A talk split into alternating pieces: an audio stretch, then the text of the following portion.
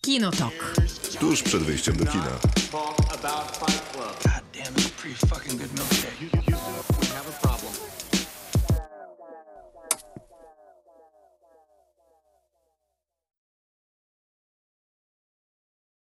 To jest Kinotok. Dzięki serdeczne, że ściągnęliście ten podcast, czyli odsłuchujecie tego podcastu w streamingu, biorąc pod uwagę, że jest koronawirus, to być może wam się nudzi, a jeżeli wam się nudzi, to zachęcam do zajrzenia do ostatniego odcinka Kinotoku. Tam poleciliśmy kilkadziesiąt filmów na czas kwarantanny. Nadszedł czas na polecenia seriali na czas kwarantanny. Ze mną, jak zawsze, w wyborowym towarzystwie, ale na Skype'ie, więc jakość tego połączenia jest wyjątkowo kiepska, jak na nasze warunki. Cześć wam. Cześć. E, Maciej Stefierski. I miła Bożek. I Krzysiek Majewski, cześć. E, Będziemy rozmawiać o serialach. Jak się macie? Jak wasza kwarantanna? Co obejrzeliście ostatnio dobrego? To co, ja zaczynam może, bo mieliśmy się tak ładnie dzielić ze Skype'a. Ja oglądam bardzo dużo staroci, na przykład e, całego Ojca Chrzestnego, trylogię, albo wczoraj miałam przyjemność zobaczyć Gorączkę Mana, więc dużo długich filmów na to pozwala kwarantanna. A oto jeżeli oglądasz Michaela Mana, no to muszę ci oczywiście polecić Władcę Paryża, bo moim zdaniem to jest taki Michael Mann, tylko że w kostiumie. Krzysztof, i znowu zaliczyłeś. Zawsze muszę zaliczyć. Maciej, Ale czy oni ci, oni ci płacą za to, czy, czy jak to działa? nie, to działa tak, że ja liczę, że w końcu zaczną mi za to Że płacić. w końcu ci zapłacą, aha, no tak. To może, to, to może nie zadziałać. A ty Maciej, co oglądasz y, na czas kwarantanny? No ja staram się oglądać komedię raczej. Poza tym nie oglądam za dużo, jakoś ten... Jestem, jestem, jestem w depresyjnym stadium, więc, y, więc nie oglądam nic i raczej chodzę na spacery. Okej. Ja natomiast Więc wróciłem... nie, bo ja nie mam kwarantanny, więc jakby ułatwia życie troszeczkę. Jasne. Ja natomiast wróciłem do Sherlocka, tego z Benedictem Cumberbatchem i jest to jednak, that's a treat. Jest to duża, y, miła, świetna rozrywka, ten stary Sherlock. Widzieliście go pewnie oboje. Oczywiście. Oczywiście.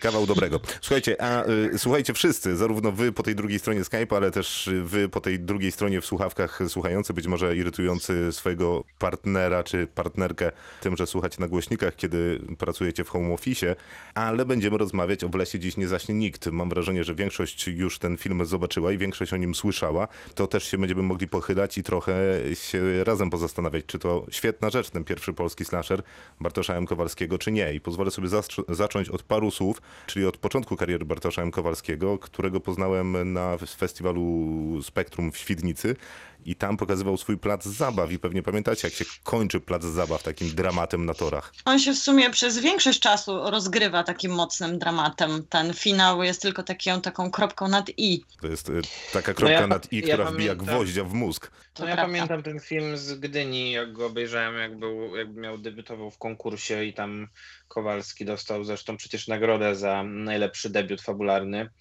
E, Myślę, że zasłużoną zupełnie, bo to był film naprawdę taki przywołujący dobre czasy Krzysztofa Kieślowskiego.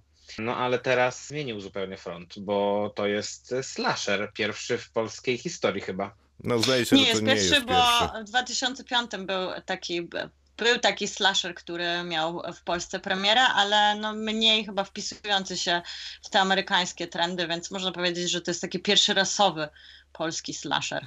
No właśnie tylko pytanie, co znaczy ten rasowy polski slasher, bo niby to jest fajne, że dostajemy ten pierwszy taki gatunkowy produkt, tyle że absolutnie nam nieznany, no bo to jest amerykańska historia, amerykańskie zjawisko, no i my jakoś w żaden sposób w tym nie uczestniczyliśmy, poza tym, że byliśmy odbiorcami tych slasherów, które w Stanach Zjednoczonych były tworzone, ale też najpewniej nie w tym samym okresie.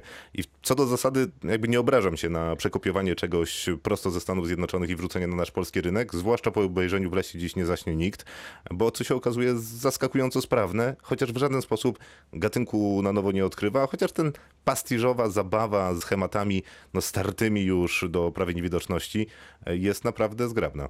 No bo to jest, to jest taki sentyment. Ja się wychowywałam przynajmniej na krzyku czy koszmarze minionego lata. To są te slashery, które kształtowały te lata 80., pokolenie lat 80., 90., tylko że w lesie dziś nie zaśnie nikt jest bardziej komedią niż takim klasycznym slasherem, tak jak sam mówisz, bo z jednej strony to jest szafowanie tym, co już było i tą miłością do kina i cytowaniem klasyków, ale tak naprawdę praktycznie w każdej scenie jest dużo żartu i cały czas um, Bartosz M. Kowalski mruga okiem do widza.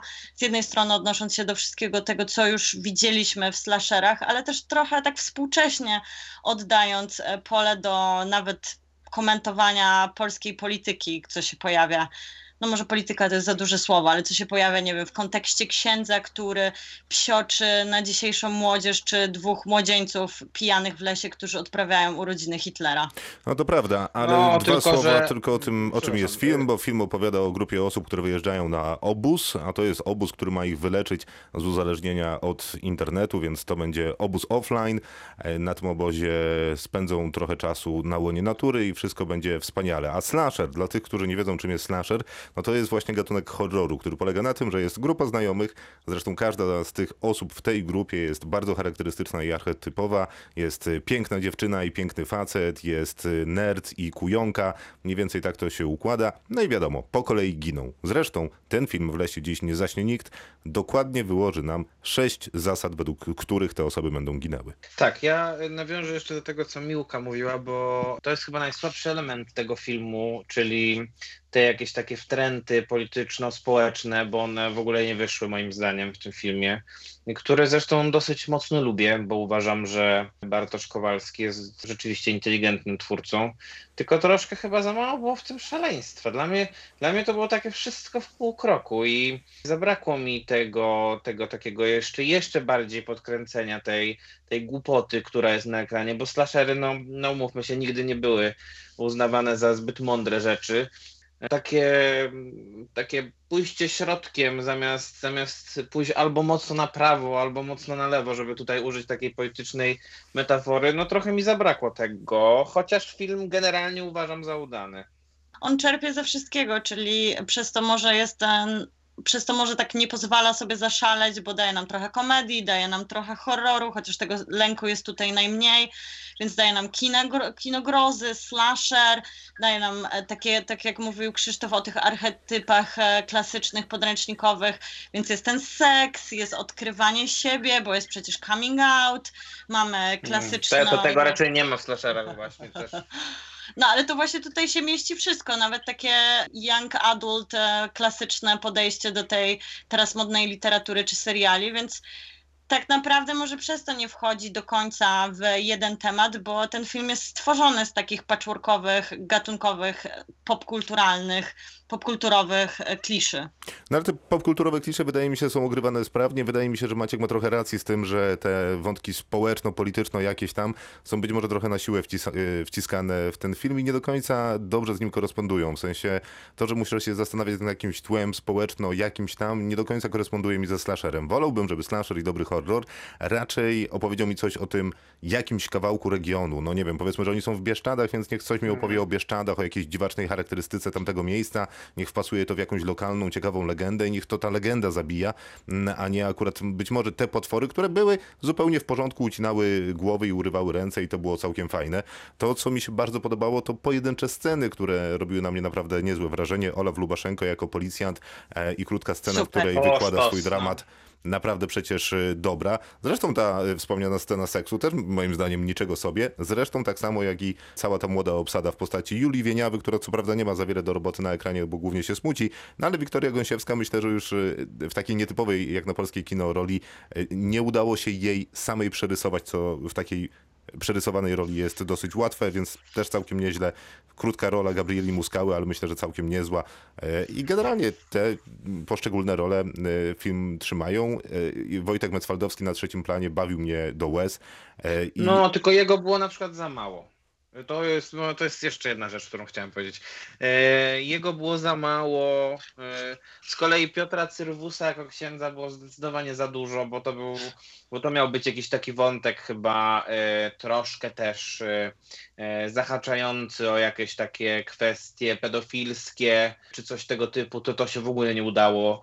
Natomiast super na przykład Mirosław Zbrojewicz, myślę, że on y, tutaj zasługuje na, na największe laury, jeśli chodzi o tych aktorów starszych. Ci młodzi rzeczywiście są w porządku po prostu, chociaż nie mają za bardzo do roboty. Znaczy aktorami to ten film nie stoi raczej. Yy, On Ale- raczej stoi epizodami aktorskimi. Ale tutaj nieźle widać, że reżyser dobrze prowadzi tych młodych aktorów, bo Julia Wyniawa to jest miłe zaskoczenie, zwłaszcza jak się obserwuje jej media społecznościowe, to, to było dla mnie pozytywne zaskoczenie roli. A na przykład Michał Lupa, czyli ten e, sympatyczny geek i szlachetny grubasek, jest e, też fantastyczny w tej roli. Widać, że tak się swobodnie bardzo ci młodzi ludzie czują, e, bo wiadomo, że ci starsi aktorzy się sprawdzili. Tutaj widać już e, taką dobrą szkołę aktorską, ale mi się bardzo podobała ta ekipa, która jest bardzo też dobrze dobrana do tych e, z jednej strony podręcznikowych ról, które mają zaprezentować, ale też jakąś taką fajną swobodę się czuję. Myślę, że to był dobry plan, że to dobrze wyszło też i oni się wszyscy dobrze bawili.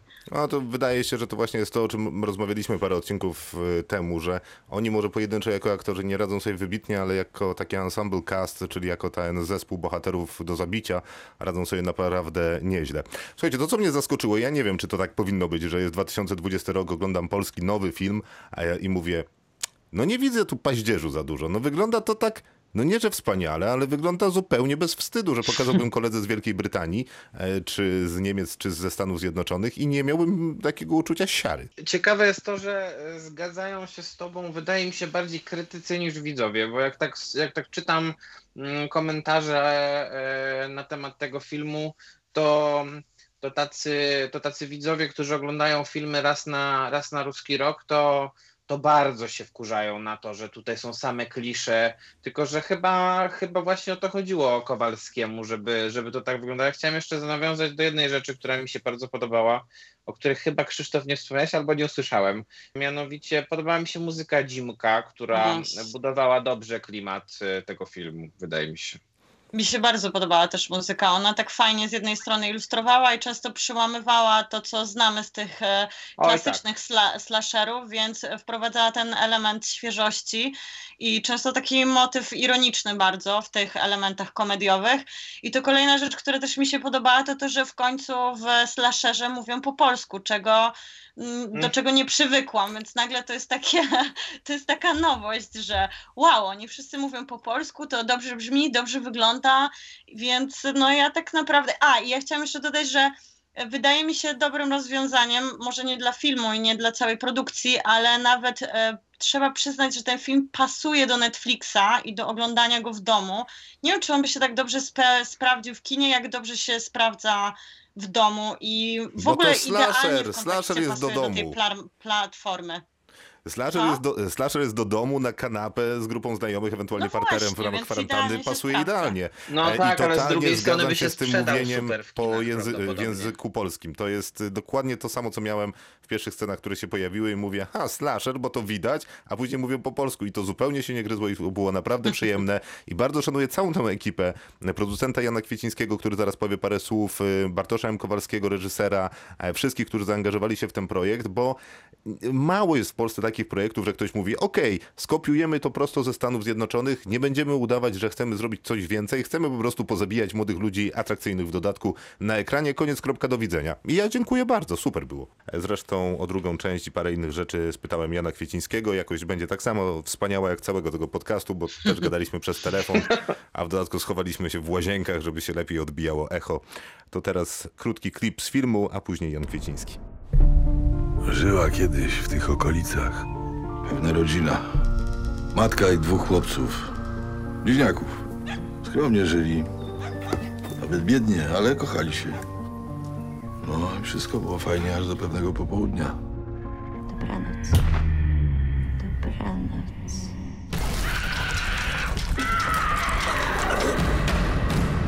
To teraz duża przyjemność w trudnych czasach. Jan Kwieciński, producent i współscenarzysta filmu W lesie dziś nie zaśnie nikt. Dzień dobry. Witam Państwa, dzień dobry.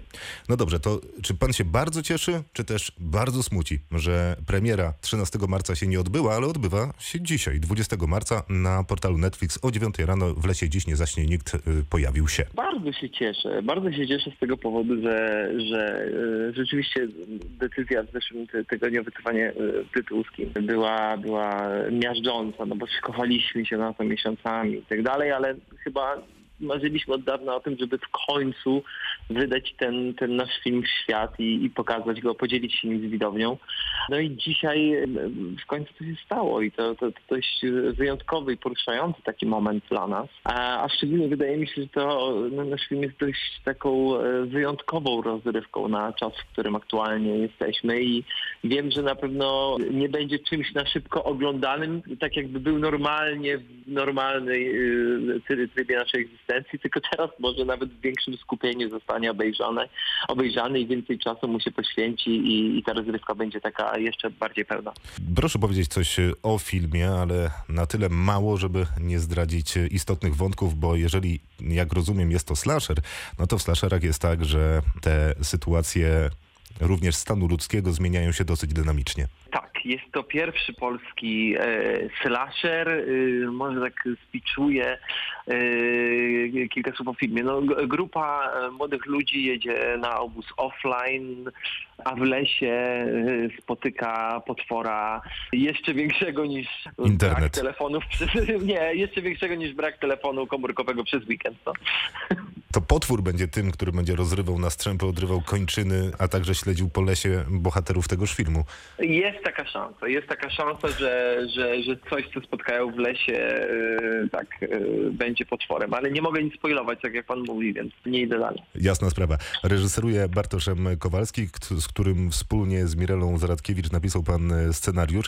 No to zastanawiam się, jak spotkaliście się, spotkaliście się z Bartoszem Kowalskim, bo y, kiedy oglądałem jego plac zabaw i pamiętam jeszcze tę ostatnią scenę z tego filmu, to się zastanawiałem, czy ten reżyser, ten twórca zrobi kiedyś y, horror, bo mam wrażenie, że ma na to bardzo dobre papiery. Ten reżyser rzeczywiście ma bardzo, bardzo dobre papiery. Tak się stało, że dwa lata temu spotkaliśmy się z Bartkiem i z Mirellą i od dawna planowaliśmy coś wspólnie zrobić i odwiedziliśmy wspólnie jeden serial i później zaczęliśmy widzieć, że dobrze się dogadujemy i pomyśleliśmy, że, że ta energia nie może zniknąć i zaczęliśmy myśleć o pierwszym polskim horrorze. I o ile dwa lata temu jeszcze to było w fazie marzeń i jakiejś takiej nieosiągalności, to później zaczęliśmy myśleć, że kurczę, to, to kino gatunkowe w Polsce, kinu gatunkowemu w Polsce brakuje jakiegoś takiego rozwoju, bo od lat są to albo komedie romantyczne, tak naprawdę mało innych propozycji. Pomyśleliśmy, że może bądźmy jednymi z pierwszych, którzy jakoś tu nabroją trochę. No i tak się stało. Wy jako cała ekipa twórców, y, chociażby scenarzystów, byliście fanami slasherów? Oglądaliście je na kanapie Tak. wspólnie ze znajomymi? To w takim wypadku muszę spytać, jakie to były tytuły? To Piątek 13 czy y, coś jeszcze innego? Nie, no z klasyków to na pewno Piątek 13, Teksańska Masakra, Halloween, ale to jest, jesteśmy wychowani na horrorach, więc y, ten gatunek jest tak szeroki, że i, i ma tak długą tradycję e, od Nocy Żywych Trupów, e, Suspiri, Argento i, i wielu innych reżyserów, którzy pokazują, że, że on może, że, że jest to gatunek pojemny i może mówić o współczesności w rozrywkowej formie, więc wydawał nam się jakimś naturalnym, ponieważ wychowywaliśmy się na nim, wydawało nam się jakimś naturalnym celem do tego, żeby, wydawało nam się naturalnym celem to, żeby zrobić po prostu pierwszy polski slasher w, w Polsce, żeby to był taki jak hołd do tego, na czym się wychowaliśmy razem z Bartoszem i Mirellą.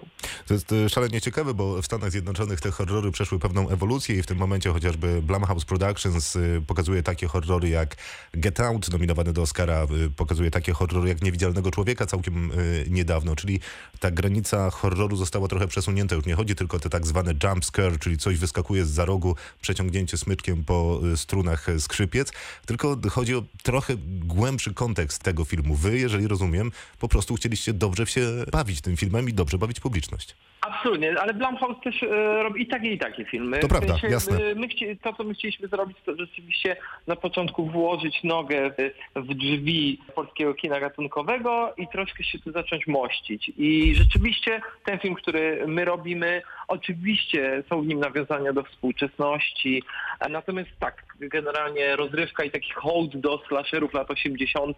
e, był naszym głównym celem, a nie jakaś e, bardzo skomplikowana intelektualna, wycieczka w, nie wiem, w ocean naszej podświadomości. Na pewno rozrywka była tym, o czym myśleliśmy od początku. Natomiast kto wie, co będzie dalej. Znaczy my zrobiliśmy pierwszy krok i chcielibyśmy, żeby żeby to był właśnie pierwszy krok z wielu kroków, a nie y, na tym y, koniec. Polskie kino jako tako ma się świetnie, ale z drugiej strony mam wrażenie, że w Polsce jest jakaś taka obawa wśród twórców, żeby powiedzieć, słuchajcie, zrobiliśmy ten film po to, żeby widzowie dobrze się bawili. O nic więcej tu nie chodzi. Ma pan takie wrażenie? Na pewno, na pewno. Myślę, że to jest związane z jakąś naszą historią, historią naszej kinematografii, z tym, że kino moralnego niepokoju było za czasów komunizmu gdzieś tam takim lustrem dla widza, komentarzem współczesności i wydaje mi się nawet wszystko, co było gatunkowo inne, komedie Barei na przykład były traktowane jako troszkę gorszy sort, troszkę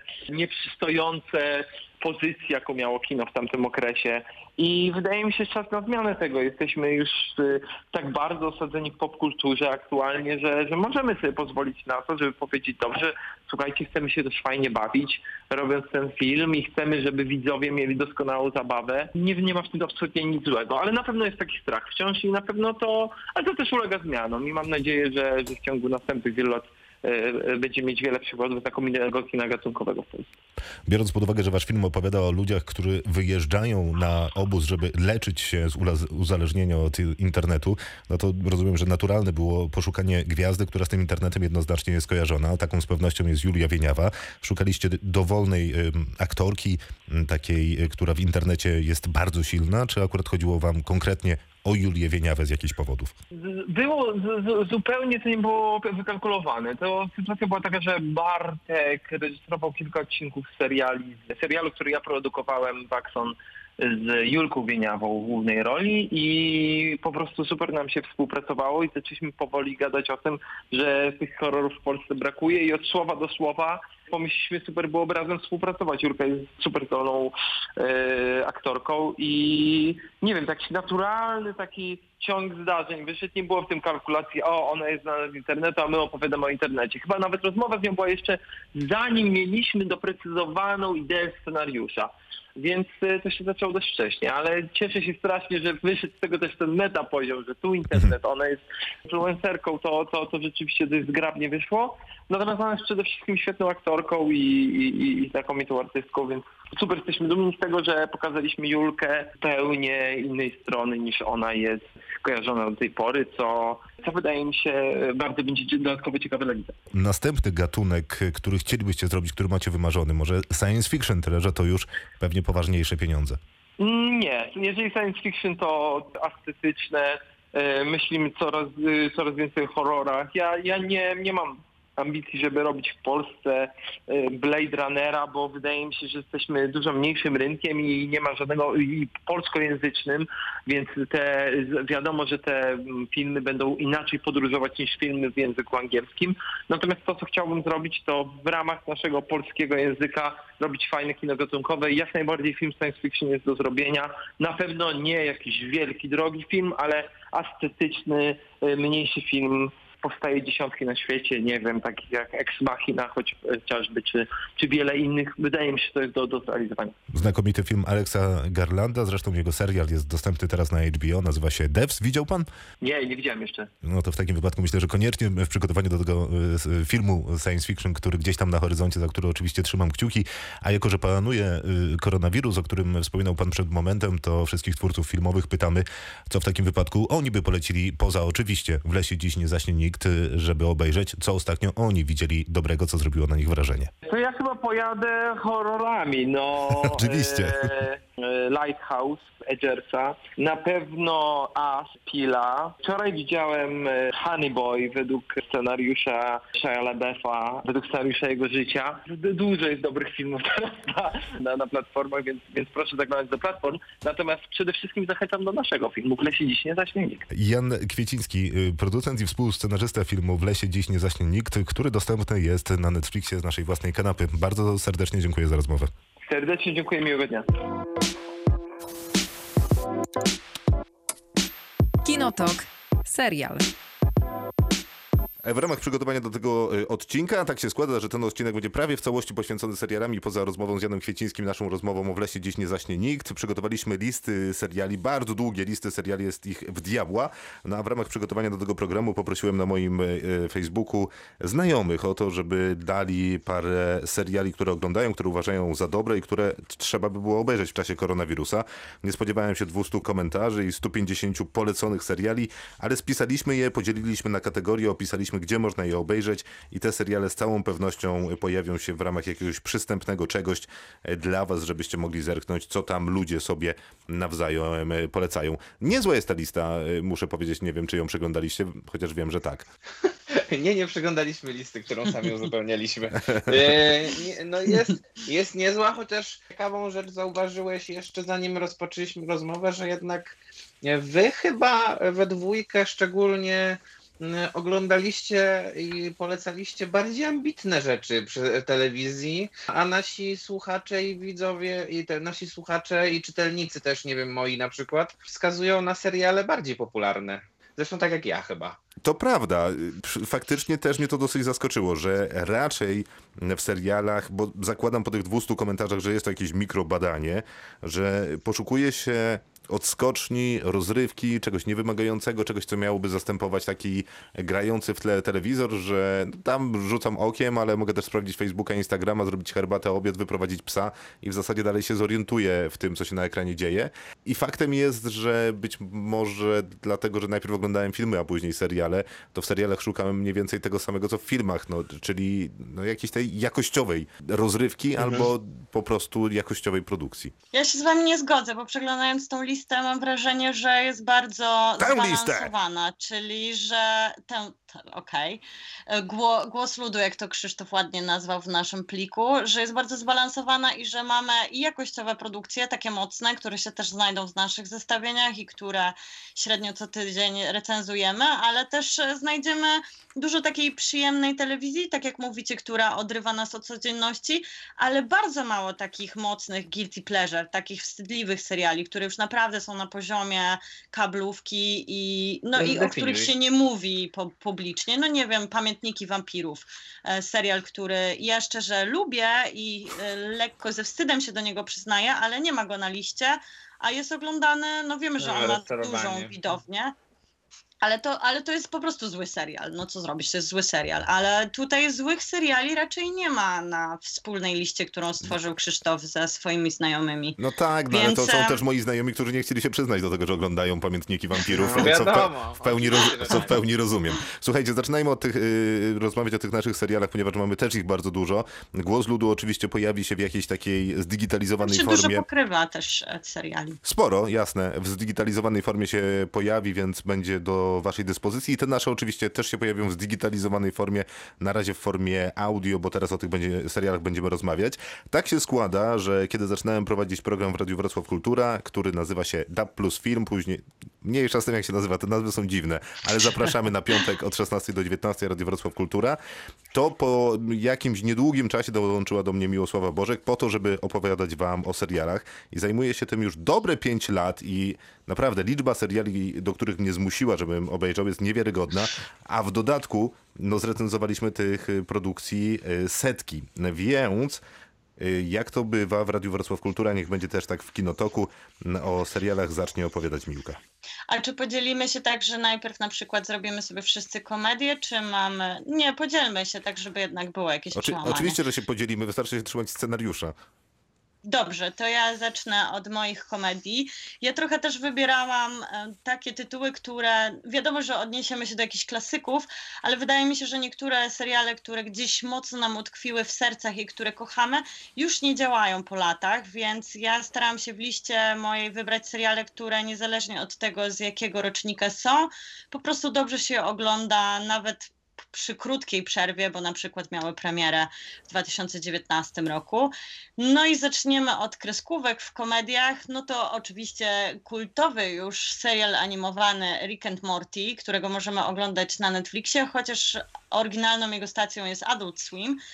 I to jest produkcja, która najpierw była parodią filmu Powrót do przeszłości i na festiwalu filmowym Channel 101 została zobaczona przez producentów Adult Swim, którzy nakre- nakłonili twórców, żeby zrobili z tego pełny metraż i serial. I to jest fenomen na świecie, ludzie oszaleli po prostu na Ricka i Mortiego.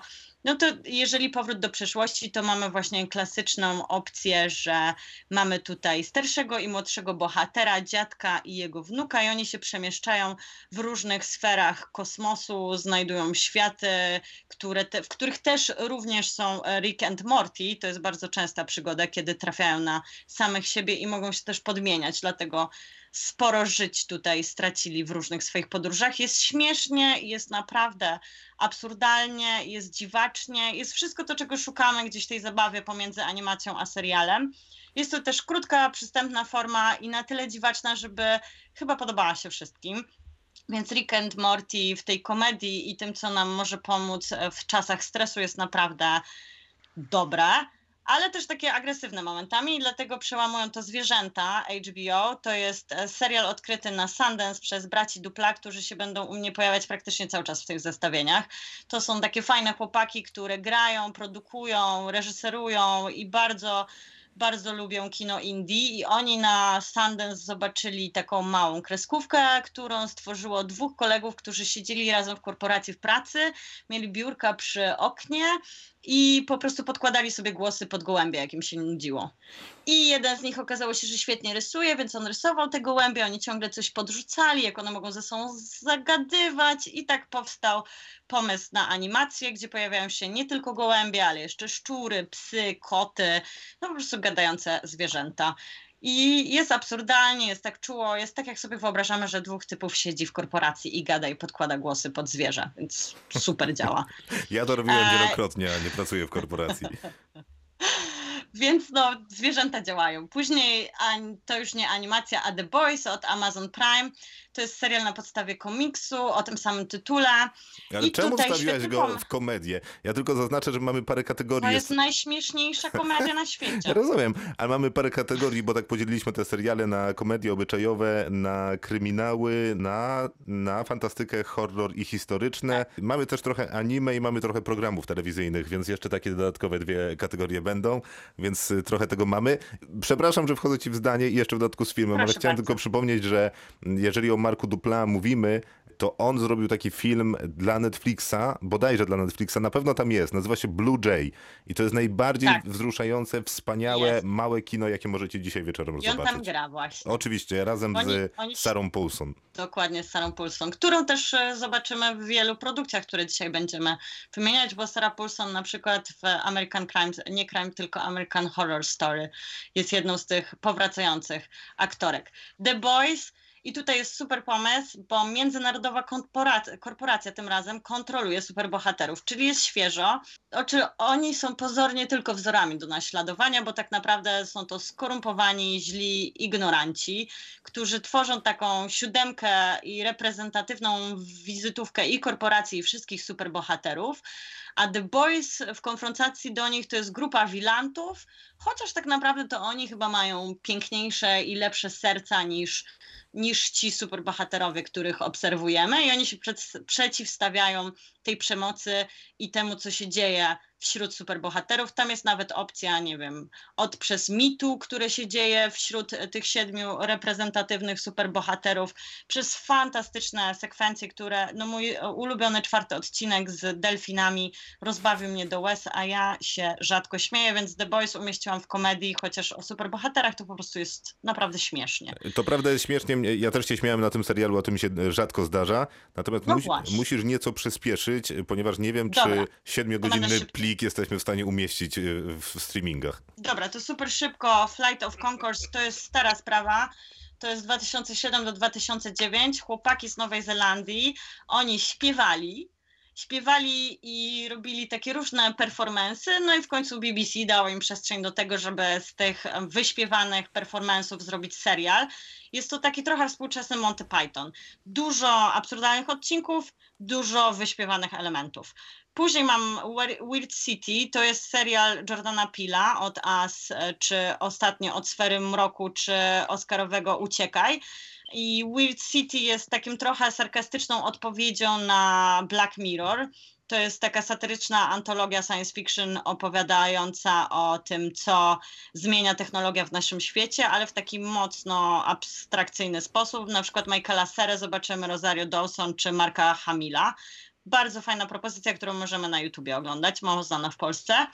No i oczywiście jest The Office, do którego miło sobie Ale wrócić które? w czasie kwarantanny. No ja lubię oba. W tym wypadku każdy się dobrze przeplata tutaj dla mnie. Sobie wracam do poszczególnych odcinków, ale lubię też ostatnio, ponieważ mam jakiś wielki sentyment do Johna Krasińskiego, lubię to amerykańskie The Office, bo cieszy mnie on taki młody, jeszcze kiedy nie reżyserował i kiedy tylko grał, więc e, amerykańskie The Office tak. No i to, to, no to wszyscy chyba The Office znają. Można by było opowiadać o tym, że przecież e, tutaj Ricky Gervais e, to twój ulubieniec. Krzysztof, ty pewnie będziesz miał jego serial w zestawieniu. Oczywiście. No to on e, stworzył ten brytyjski sitcom, a amerykański też współtworzył, więc oba, oba świetnie wypadają w takich pojedynczych odcinkach. No i The IT Crowd, okropny tytuł polski Technicy Magicy, to też taki serial, do którego miło wrócić po prostu z jednym albo dwoma epizodami. Na Netflixie możemy oglądać e, ten serial, który Channel 4 stworzył, czyli taka telewizja, która słynie z tego, że ma same mocne, mocne super dziwne i fajne propozycje. To jest też stary serial, bo to 2006, kiedy mogliśmy oglądać serial o geekach po prostu, o informatykach w piwnicy, prześmieszny i w sumie dalej trzymający poziom. I Richard Aidowadi, którego możemy tam oglądać, który później wyreżyserował moją Łódź Podwodną i Sobowtóra i mnóstwo teledysków indie, więc jest też muzycznie. I myślę, że warto wspomnieć też o figurantce, czyli o VIP-ie. To jest chyba najbardziej nagradzany serial, który zawsze co roku pojawia się z jakąś nominacją i statuetką. A ostatnio w końcu się przekonałam do tego, żeby zobaczyć serial Dobre Miejsce, który mnie tak strasznie odstręczał, nie wiem dlaczego, którego producentem i scenarzystą jest e, współtwórca biura Office i Park and Resurrection, więc wszystko jakby się zgadza. On też robił Brooklyn Nine-Nine, Master of None produkował, więc no to powinno się udać i w sumie zadziwiająco jak się obejrzy pierwszy sezon, to okazuje się, że ogląda się go dla końcowego twistu, który jest świetny i zadziwiająco przez cztery sezony, chociaż to już nie jest taka świeża formuła jak przy pierwszym sezonie, tę formułę twistu udaje się im zachować, więc to jest taka mocna propozycja na, na komedię, takie binge-watchingowanie, bo to są krótkie epizody na czas na czas kwarantanny, a przy okazji to jest też e, mocno religijna propozycja, a że wszyscy influencerzy teraz nam ze wszystkich stron mówią, że trzeba medytować, odnaleźć siebie,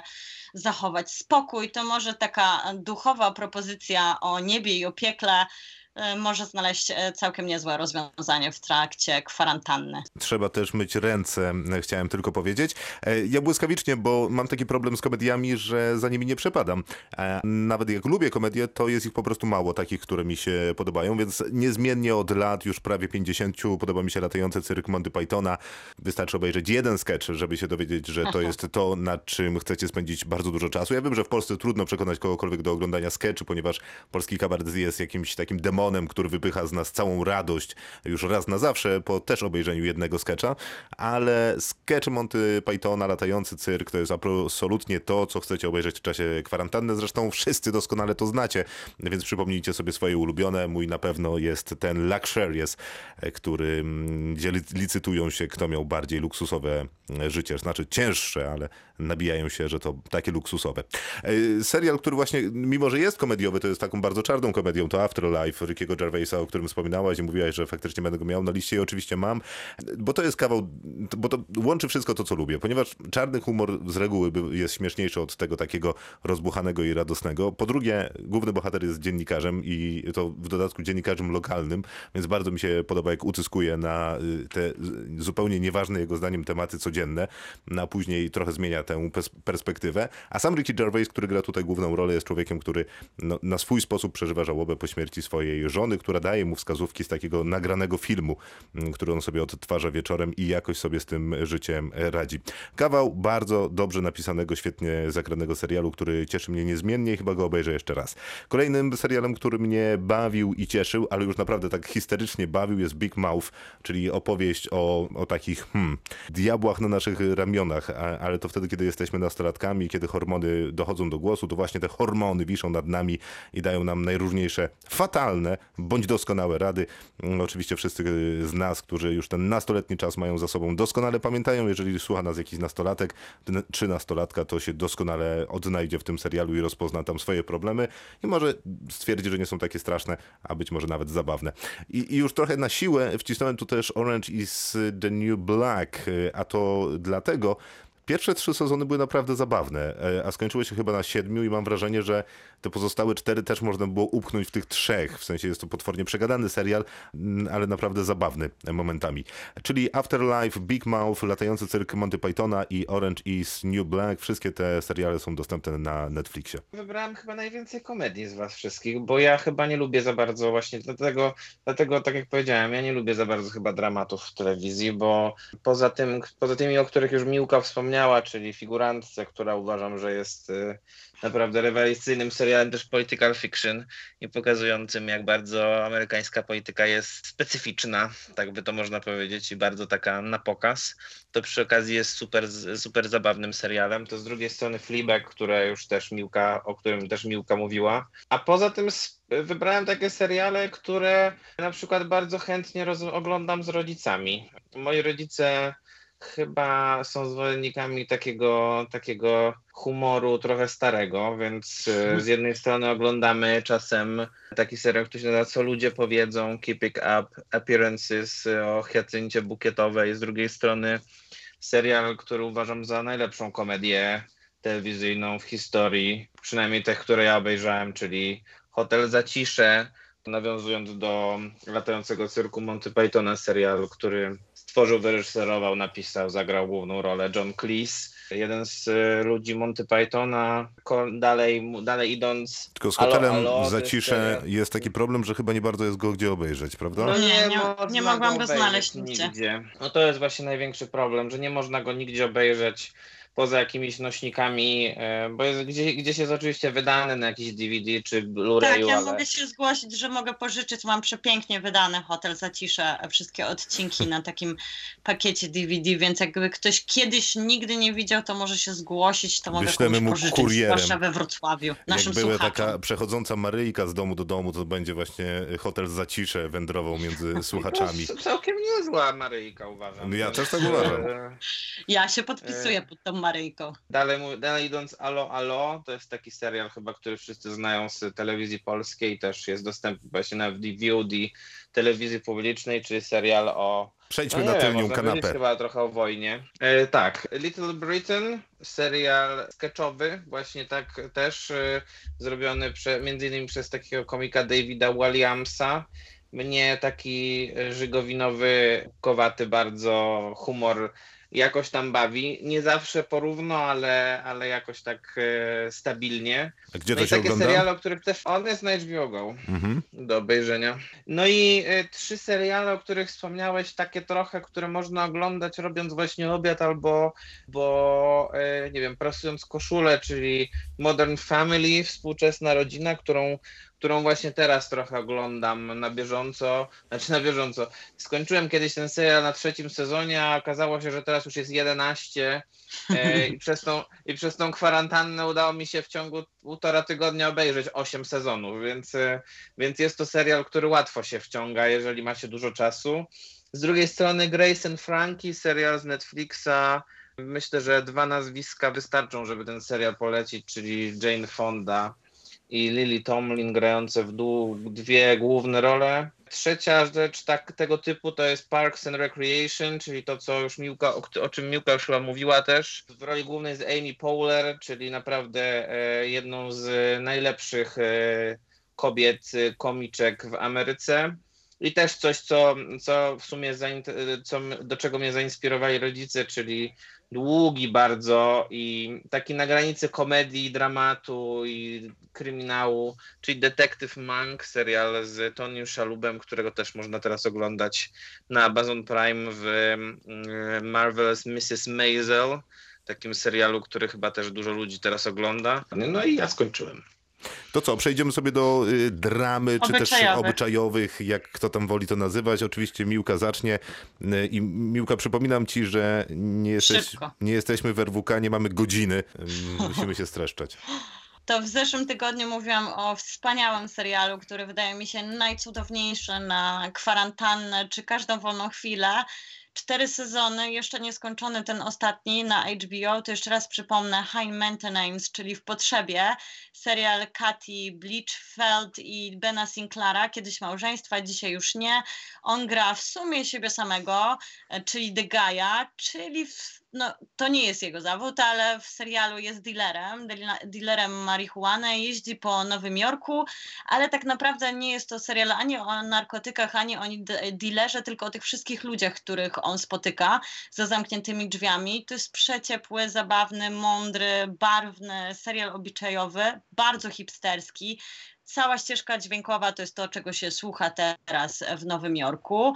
Wszystko, co się nosi, co się je, znajdziemy w tym serialu. Format jest wspaniały, to jest 20-30 minut, a pierwsze sezony, które kiedyś były na Vimeo, miały po 5-10 minut. Ostatnie dwa odcinki po prostu płakałam, wzruszałam się i śmiałam. To jest naprawdę jedno, co, co, co, z lepszych rzeczy, które się wydarzyły w telewizji obyczajowo. Bardzo dobrze się też wraca do Girls, które się za bardzo nie starzeją, chociaż to już jest serial. No, zaczęły w 2012 roku, czyli można powiedzieć, że z tych starszych. Lena Dunham tam zaczynała, a co najważniejsze, tam zaczynał Adam Driver, który teraz jest już kimś zupełnie innym niż był w 2012 roku. Lena Dunham wtedy 24 lata miała, zrobiła swój pierwszy film Mebelki i później udało jej się zrobić taką trochę odpowiedź na plotkarę, tlo, trochę na seks w Wielkim Mieście. No i zrobiła swój serial, który naprawdę dalej nieźle działa, chociaż faktycznie krytyka o to, że nie pojawiła się tam żadna inna grupa poza no, żadna inna etniczna grupa poza tymi pięknymi i mniej urodziwymi dziewczynami, bo też tym serial się wypromował, że Hanna, czyli Lena Dunham pokazywała bardzo często, a praktycznie w każdym odcinku swoje ciało, które no, do tych kanonów, do których przyzwyczaiła nas e, telewizja nie należy. W różnych sekwencjach swoje ciało pokazywała, ale to też jest mądry, fajny, zabawny serial, który naprawdę się nie starzeje. Atlanta, którą możemy oglądać na playerze, to sam przez Donalda Glovera sam swój serial nazywał Twin Peaksem dla czarnych, w którym oczywiście występuje, który napisał, wyprodukował, wyreżyserował, bo to jest taki człowiek orkiestra. No i on opowiada trochę o scenie muzycznej w Atlancie, trochę o tym, jak trudno jest, bo tutaj pod swoje skrzydła bierze swojego kuzyna Paper Boya, Pe- Paper Boya, którego będzie starał się promować, ale też będzie starał sobie radzić ze sobą i ze swoją rodziną. Bardzo taki fajny, zbalansowany serial, klimatyczny, w którym są różnorodne odcinki po 20 minut. Jest zabawnie, jest dziwnie, jest, e, jest wszystko, czego potrzebujemy od takiej fajnej, obyczajowej komedii. Jest jeszcze tutaj serial Bliskość. Tutaj wracamy z bracia, bracia Dupla, napisali ten serial. Jeden z nich, czyli w tym wypadku Mark, gra w tym serialu. Wyprodukowali go, bo oni mają swoją, swoją firmę producencką. To jest taka czuła opowieść o dwóch, dwóch parach, małżeństwie i parze, która chwilowo z tym małżeństwem mieszka. I to jest taki obraz 30-40-letnich ludzi, którzy są mocno sfrustrowani w swoich życiach i my przyglądamy się, jak starają się z tą frustracją sobie poradzić. To, jest taki, to są tacy klasyczni bracia Dupla, którzy wprowadzają do telewizji dużo niszowego kina amerykańskiego, na przyzwyczajenie do niskich budżetów, zapraszają też bardzo dużo swoich kolegów i koleżanek, widać to na planie, więc jest tak sundance'owo, jest bardzo indie. Bardzo fajne dwa sezony krótkie, które możemy znaleźć na HBO i kompletna całość to są cztery sezony. Jeden z takich lepiej domkniętych i naprawdę kompletnych seriali to jest Bez Zobowiązań, czyli Casual, który też możemy oglądać na HBO. I to jest taka sarkastyczna opowieść o rodzinie, a jest ba bardziej cyniczna na pewno niż bliskość i, i jest też myślę, że dużo zabawniejsza. Jest też świeża, znakomicie napisana, bardzo fajnie zagrana, mamy dużo inteligentnych dialogów, mamy świetny scenariusz i też bardzo dużo takich momentów, gdzie się uśmiechamy, ale jest to bardziej ta z ponurych komedii obyczajowych opowieści o rodzinie. No i skończył się Bojack the Horseman, który w 2014 roku zwojował ogromną liczbę wielbicieli.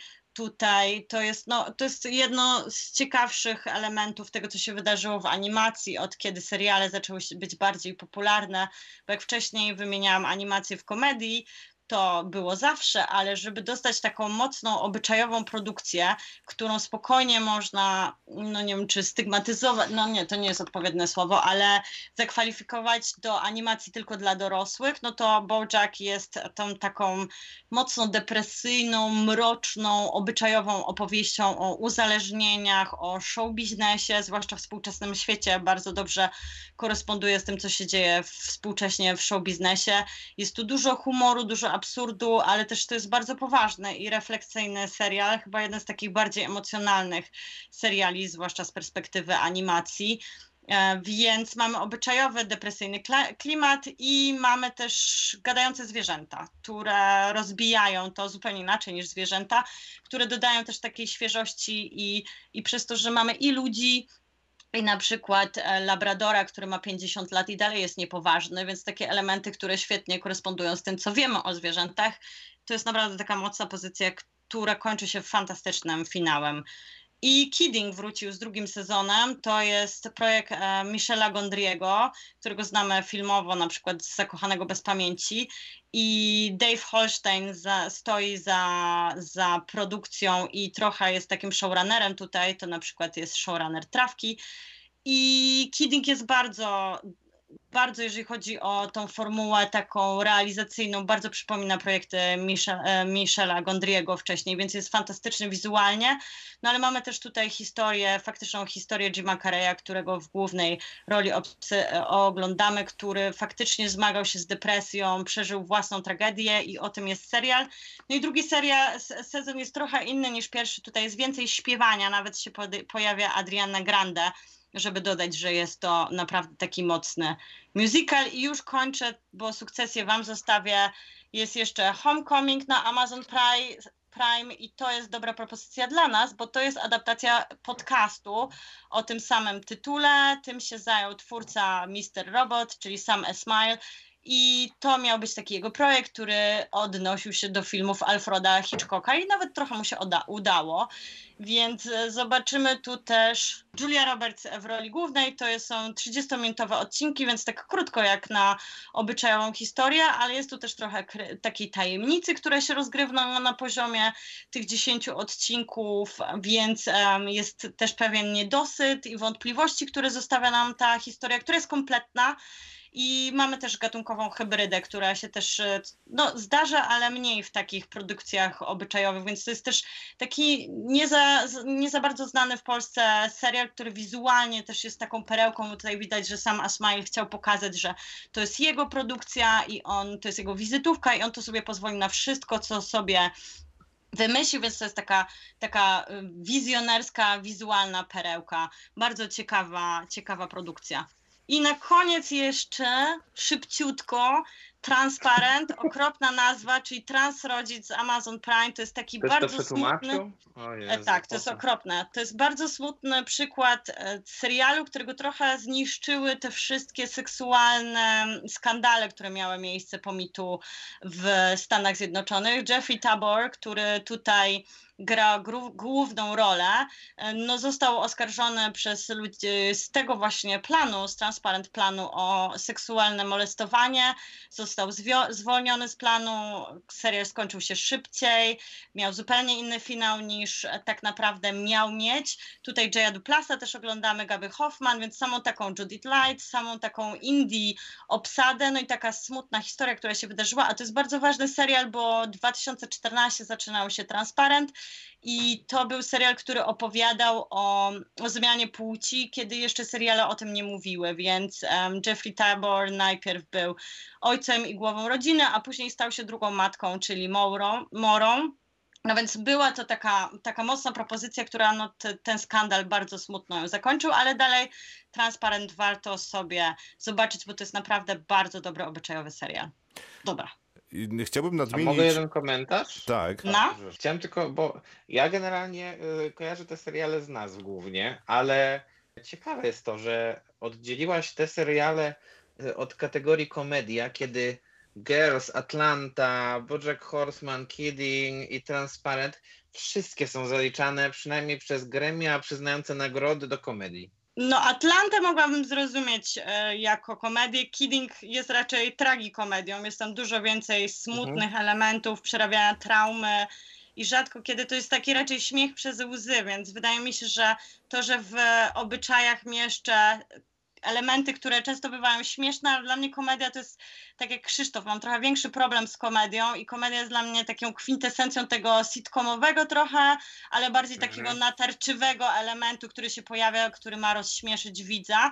I żaden z tych tytułów, które ja trochę traktuję jako obyczajowe, nie robi tego nachalnie. To jest taki mądry, zabawny humor życiowy, a na przykład no VIP, czy Dobre Miejsce, czy nawet IT Crowd, czy The Office, no to są e, stricte produkcje, które zostały stworzone po to, żeby się śmiać, a nie żeby opowiadać ludzkie historie, więc może stąd rozdzielenie tego. No, mimo że rozumiem ten podział, to wydaje mi się, że formalnie to jednak one pozostają komedią. To nie znaczy, że to, że produkcja nie jest jakaś zabawna, śmieszna i głupkowata, nie znaczy, że nie jest komedią. E, A... No Atlanta myślę, że tak, ale już na przykład e, Bojack, czy Kidding, czy Dobra, Bojack- Homecoming, czy Sukcesja, to już takie klasyczne obyczaje. No nie wiem, bo No czekaj, bo ja na, nazwałbym komedią jak nic. Kilka odcinków i się śmiałem na nim bardzo. No ja też. No ale dobra, y, mniejsza z tym, nie wchodźmy w tę dyskusję, bo ona się nigdy nie skończy, jak będziemy rozmawiać Tak o kwestiach formalnych. A propos rzeczy, które się nigdy nie skończą, ten odcinek się skończy i skończymy go na serialach obyczajowych, y, ponieważ zostało nam jeszcze pięć innych kategorii, musiałby trwać dwie godziny, a dużo czytam o podcastach i zdaje się, że mają sens tylko 60-minutowe odcinki. E, Ponoć jak publiczność się wyrobi, można próbować z większą liczbą. Ja wiem, że nasza publiczność jest najbardziej wyrobiona, ale też nie chcę ich zamordować tą jakością, którą dzisiaj reprezentujemy. Mówię o jakości dźwięku, nie przygotowania merytorycznego. Słuchajcie, ja błyskawicznie o tych obyczajach, mimo że oczywiście szanuję je o wiele bardziej niż y, komedię i to nie z jakiegoś takiego nadęcia, że tylko dramaty mogą opowiedzieć poważne i piękne historie, tylko że po prostu mam pecha do komedii, tak mi się po prostu wydaje. Z takich dobrych, Nie dramatycznych... masz poczucia humoru po prostu. Nie, to nie no ja nie mam poczucia humoru, tylko twórcy komedii go nie mają. Twórcy, tak? No, no to porozmawiaj z tymi, których ja oglądam. Dobra, spróbuję, y, bo też nie wszystkie te seriale, które polecałeś znam. Natomiast z... gdzie mam tę dramę? Aha, tutaj. Z dramy. Na pewno polecam y, Długą Noc. To jest miniserial y, Super. HBO, absolutnie zjawiskowy. To jest jeden z takich seriali, który się ogląda i mówi, ha, to jest ta jedna z perełek, którą obejrzałem i jestem wreszcie szczęśliwym człowiekiem. John Tortura tutaj jest najważniejszą postacią, zresztą jest najlepszym aktorem w tym serialu i gdyby nie No on, nie jego... wiem, czy jest najważniejszy. Tak chyba. Gdyby nie on i jego wielowymiarowa postać, to już by się nie oglądało tego tak e, dobrze. Gremia nagrodowe chyba też by się z tobą nie zgodziły, z tego co pamiętam. No ale co, dobra, to ja ale się co ja zrobię? No, że się gre, gremia się, Nie, no, gremia się no, nie zgadzają, ja twórcy robią trzeba nieśmieszne komedie. No, Wiesz, no życie jest ciężkie.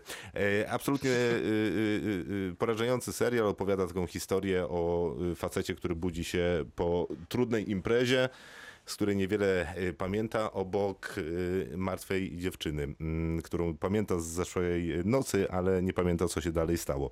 Zdecydowanie polecam, zwłaszcza, że to tylko sześć odcinków. Gdybyśmy chcieli zabrać się za coś nieco innego i być może serialu trochę zapomnianego, ale był taki serial Artyści, który m, powstał w Polsce. To jest opowieść o artystach teatralnych, którzy pracują w jednym z warszawskich teatrów. To zresztą trochę może nieźle korespondować z tym aktualnym czasem, który mamy teraz, ponieważ artyści nie pracują, a tam też jest dużo problemów. Teatr y, nawiedzony, jedni artyści pracują w serialach, inni tylko w teatrze, nawzajem się nie lubią, mnóstwo tych zależności wzajemnych y, jest w tym serialu i mnóstwo bardzo dobrych ról. Mnie bawił ten serial bardzo. Wydaje mi się, że jest to jeden z lepszych produktów, który powstał po latach, nie wiem, 2000. y, Oczywiście I to jest serial. Moniki Strzępki i Pawła Dybierskiego. Dobra. Oczywiście. Dokładnie. Znanego Tak. duetu To to, nie, teatralnego. to to niemożliwe, że to jest zabawne. A jednak. W sensie to jest niemożliwe, że to się udało. To są- Trochę się zgadzam z to tobą, Maciek. To jest najbardziej irytująca para, jeśli chodzi o polskie, nie wiem, artyzm i em, sztuki e, teatralno-wizualne, jaka, jaką można spotkać, po prostu ich wysłuchać czasem. No oczywiście, Ale co, dowodem Maciek, na to jest się, że to, oni wystarczy naprawdę wejść lepiej się sobie w sprawdzili internet. przy pisaniu seriali niż e, przy pisaniu sztuk Nie, bo teatralnych. sztuki i- były wszystkie fatalne, Tak, i naprawdę. sztuki nie były śmieszne, a serial naprawdę zachowuje taką fajną e, błyskotliwość i poczucie takiego inteligentnego humoru i dziwnego. A zdecydowanie polecam w takim wypadku, jeżeli chcecie się przekonać o tym, o czym mówi Maciek, bo generalnie ma rację, żeby wpisać sobie gdzieś w internet Strzemka Demirski e, Radio Tok FM. Oni są tam na takiej rozmowie, z której wychodzą. Dokładnie. Jest to naprawdę przeurocze, można się nieźle ubawić. E, Albo oczywiście można premiera Glińskiego zobaczyć, jak wychodzi ze studia RMF-u. To zawsze zabawne, jeżeli goście wychodzą ze studia radiowego. Y, To by było na tyle o artystach. Zdecydowanie warto zobaczyć terapię i to w dowolnej wersji. Jest polska, oryginalnie był to serial izraelski, ale jest polska, węgierska, francuska, brytyjska. E, Chyba ze cztery To po wersje. polsku to jest bez tajemnic. Tak, tak, tak. Po polsku jest bez tajemnic, ale na HBO chyba jak wpiszecie terapia, to wyskakuje. Sprawdziłem, jest chyba, są chyba cztery wersje. Na pewno jest węgierska, brytyjska i polska. E, A to jest taka ja, formuła, że mamy e, psychologa, do którego przychodzą ludzie z różnymi problemami. Jeden odcinek, jedna postać. E, Zawsze e, są to jacyś czołowi aktorzy, którzy za każdym razem, kiedy ten serial oglądałem, oni byli w wyśmienitej formie. Każda z tych ich krótkich historii jest naprawdę zjawiskowa. Wiem, że każdy mój znajomy po psychologii lub w trakcie ten serial oglądał, więc chyba na poziomie takiej autentyczności terapii też daje radę. E, I być może na koniec, y, czyli polecenie w postaci Get Down, serial, o którym myślałem, że długo nie zapomnimy, a wyparował mi z głowy. Tutaj y, zobowiązałem się do grubego pozdro dla Jędrzeja, który mi o tym serialu przypomniał. Get Down to to są początki y, DJingu y, gdzieś w dalekim Harlemie, skreczowania na płytach, rysowania markerem, do którego punktu samplujemy ten fragment i wtedy robimy słynne tfu, tufu, tufu, tufu. Eee, to Baz Larman czy... Bardzo ładnie, Krzysztof. Zrób to jeszcze raz, proszę. Jeszcze raz. Baz Larman czy... Nie. Nie, to jest tufu, tu... nie, tufu, tufu, tufu, tufu. No, tak. Wspaniale. Wspaniale. Dziękuję. To Baz Larman przygotował. To był jeden z najdroższych seriali w historii. Wydaje mi się, że po The Crown i po Grze o Tron to chyba właśnie Get Down był taki drogi. E, podzielony na dwie części, bo nawet nie na dwa sezony. Ta druga moim zdaniem zupełnie nie do przyjęcia, natomiast pierwsza absolutnie hipnotyczna i absolutnie wspaniała. E, więc takich ok- dramatów i około dramatów to by było na tyle. Wydaje mi się, że to trochę mniej znane produkcje i warto zwrócić na nie uwagę. Aha, jeszcze ta sukcesja, ale to chyba Maciek będzie polecał. Nie, ja nie będę polecał, bo ja sukcesji nie oglądałem jeszcze, więc, y, więc to możesz, możesz powiedzieć. To ja polecam sukcesję. O, dwa, Ja se- dwa sezony opowieści o szalenie bogatej rodzinie, na czele której stoi taki gość, który wydaje mi się, że zakładał biznes w latach 90. w Polsce. E, Jest przy okazji ojcem y, takiej grupy dzieci i, i- i dzieci formalnych i nieformalnych, bo na przykład wiceprezes e, i e, on dostaje jakieś tam zawału, wylewu, udaru i oni się starają podzielić schedę po nim, a on zarządzał taką wielgachną firmą, która no generalnie mm, takim monstrum medialnym. Tak, jest to jeden z To takich ja- najbardziej obrzydliwych e, seriali, jakie można sobie wyobrazić i jest zadziwiające, się, że się wraca do niego nawet przy drugim e, sezonie, bo to jest taki z jednej strony intrygujący serial, ale naprawdę irytujący, bo tak źli i obrzydliwi, jak i bogaci są bohaterowie, którzy walczą o władzę. Coś pięknego, No to, to kolejny nie serial o bogatych ludziach. serial na ten, na, Nie, na koronawirusa. nie, nie jest. I Nie, ten. nie jest, nie jest. Bardziej się trzymam tych podziałów e, nagrodowych chyba, to podzieliłem sobie e, seriale na komedię i inne. I w tych innych mam wszystko, więc wybiorę te, które wydają mi się najbardziej dramatem, a najmniej gatunkowe. I wydaje mi się, że tak. Po pierwsze, serial, który, który kiedyś oglądałem z wielką przyjemnością mm, i uważam, że e, w tym serialu e, Edie Falco, która gra główną rolę, naprawdę zrobiła robotę być może nawet lepszą niż w Rodzinie Soprano. No, się nazywa on Siostra Jackie, czy Nurse Jackie, grany, teraz można go obejrzeć na player.pl.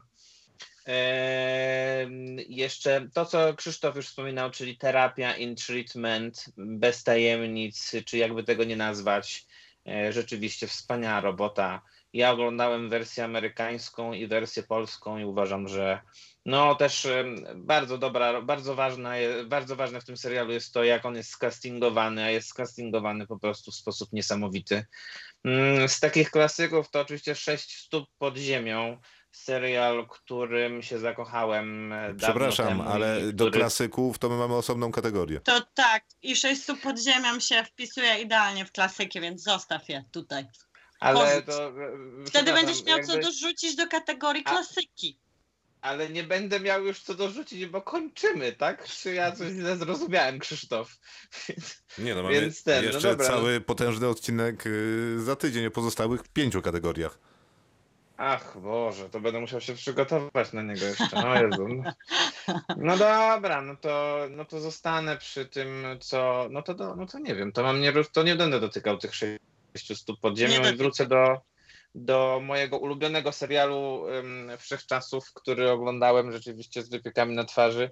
I to uważam jest dramat, bo em, ciężko go zakwalifikować jako coś em, bardzo gatunkowego, szczególnie, że nie mamy, nie, wy, nie, nie wskazaliśmy gatunku seriali jakich, jakkolwiek dotykających wymiaru sprawiedliwości, a ja jednak jestem prawnikiem i dlatego em, uważam, że wspaniałym serialem jest, y, jest y, Żona Idealna, czyli Good Wife, serial, który teraz można w całości obejrzeć na Amazon Prime, serial, w którym uważam, że Juliana Margulis zrobiła naprawdę niesamowitą robotę telewizyjną.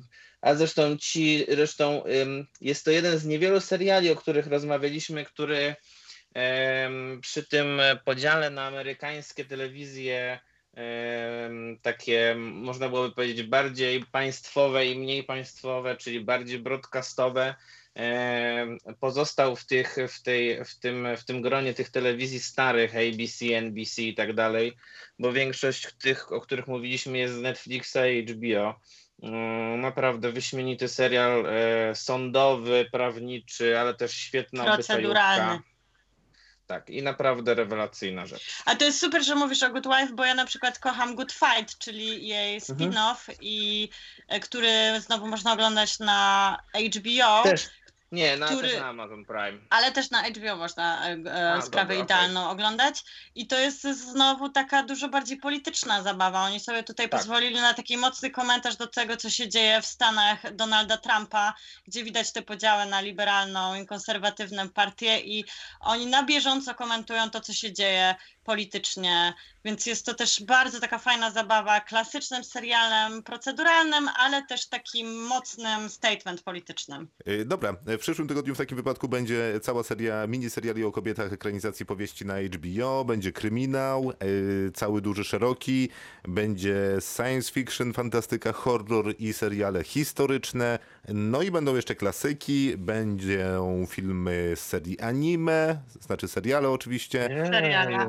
Mhm. i jeszcze Już, mamy no. parę poleceń kulinarnych nawet. Wydaje mi się, że to kulinarne będą wyjątkowo celne, bo teraz dużo ludzi gotuje, piecze w domu, e, zabijając nudę. To nic lepszego jak z Johnem na Jeżeli mają z czego oczywiście, ale Bardzo serdecznie wam dziękuję. Prawie cały czas was słyszałem. Dzięki. dziękujemy. To był Dziękujemy Kinotok. bardzo. Kłaniamy się w pas. Słyszymy się za tydzień. Do usłyszenia. Kinotok. Tuż przed wyjściem do kina. Fucking good milkshake.